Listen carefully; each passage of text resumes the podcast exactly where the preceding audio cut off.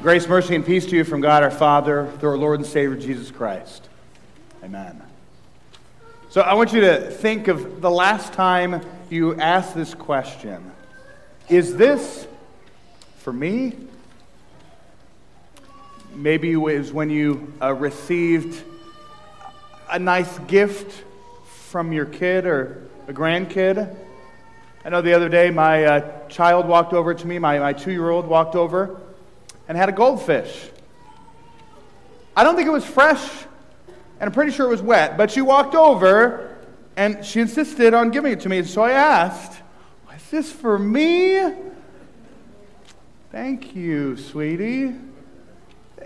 But oftentimes, we ask this in, a, uh, in an excited sense.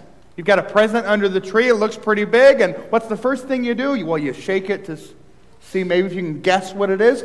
But the second thing is you look at the tag. Is this for me?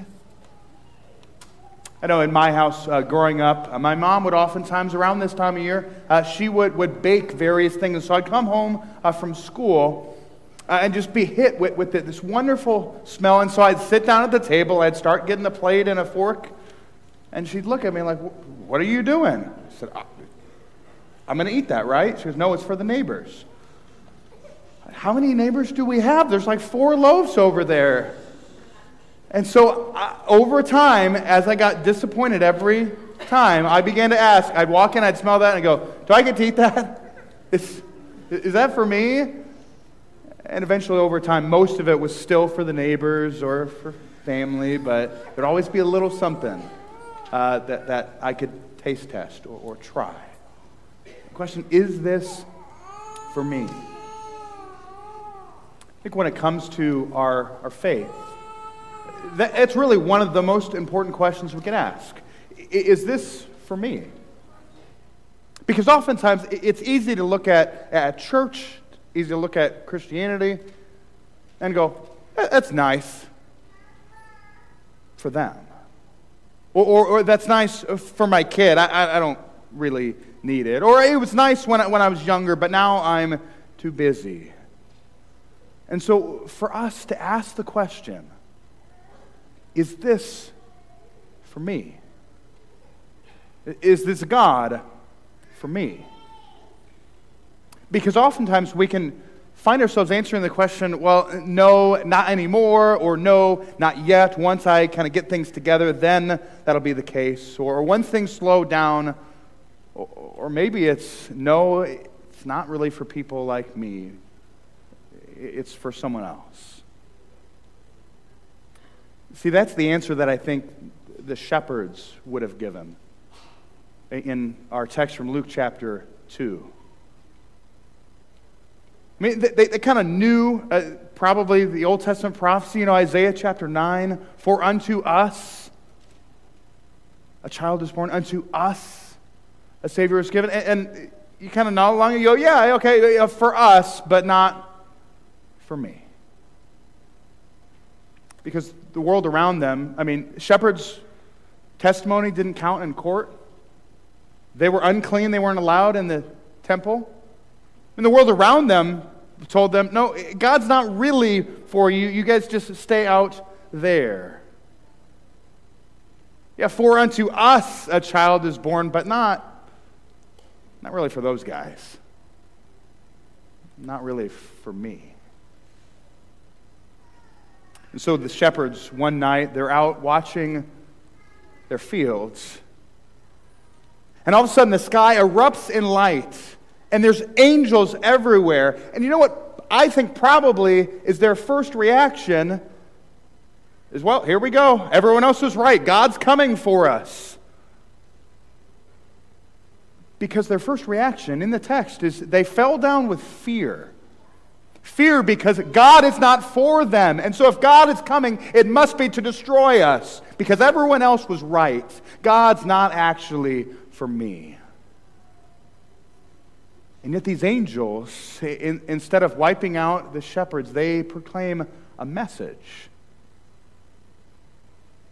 good news of great joy, which will be for all people.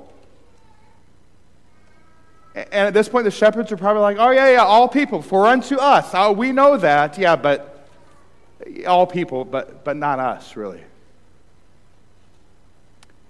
And that's when the angel's message shifts from for unto us, for all people, and he talks to the shepherds. For unto you is born this day in the city of David a Savior, is Christ the Lord. And this will be a sign unto you. You will find the baby wrapped in swaddling clothes and lying in a manger. For unto you. It's the gospel, it's the good news in three words. Unto you. Not, not just the world, not just all nations, not just us. You. Not just your child, not just your parents, not just you in the past or some future version of you. No, unto you today. Unto you with your doubts, with, with your questions, with your concerns about whether I belong, whether I fit, whether this God, this Christianity thing is really for me. Unto you born this day in the city of David a Savior. See, Luke's account of the Christmas story is the longest of all the Gospels uh, that mention it. And it also contains the most amount of characters, the most perspectives in the story. We hear from Mary, we hear from Isaiah, we hear from the shepherds. We see the response, kind of the aftermath through Simeon and Anna. And throughout the entirety of Luke chapter 2, pretty much every person finds themselves in the story somewhere. Whether it's the shepherds, whether it's Mary or Isaiah, Simeon or Anna, whether it's the people that hear the shepherd's message. Because the whole point of the, the Christmas account, the whole point of the Gospel of Luke, is those three words for unto you,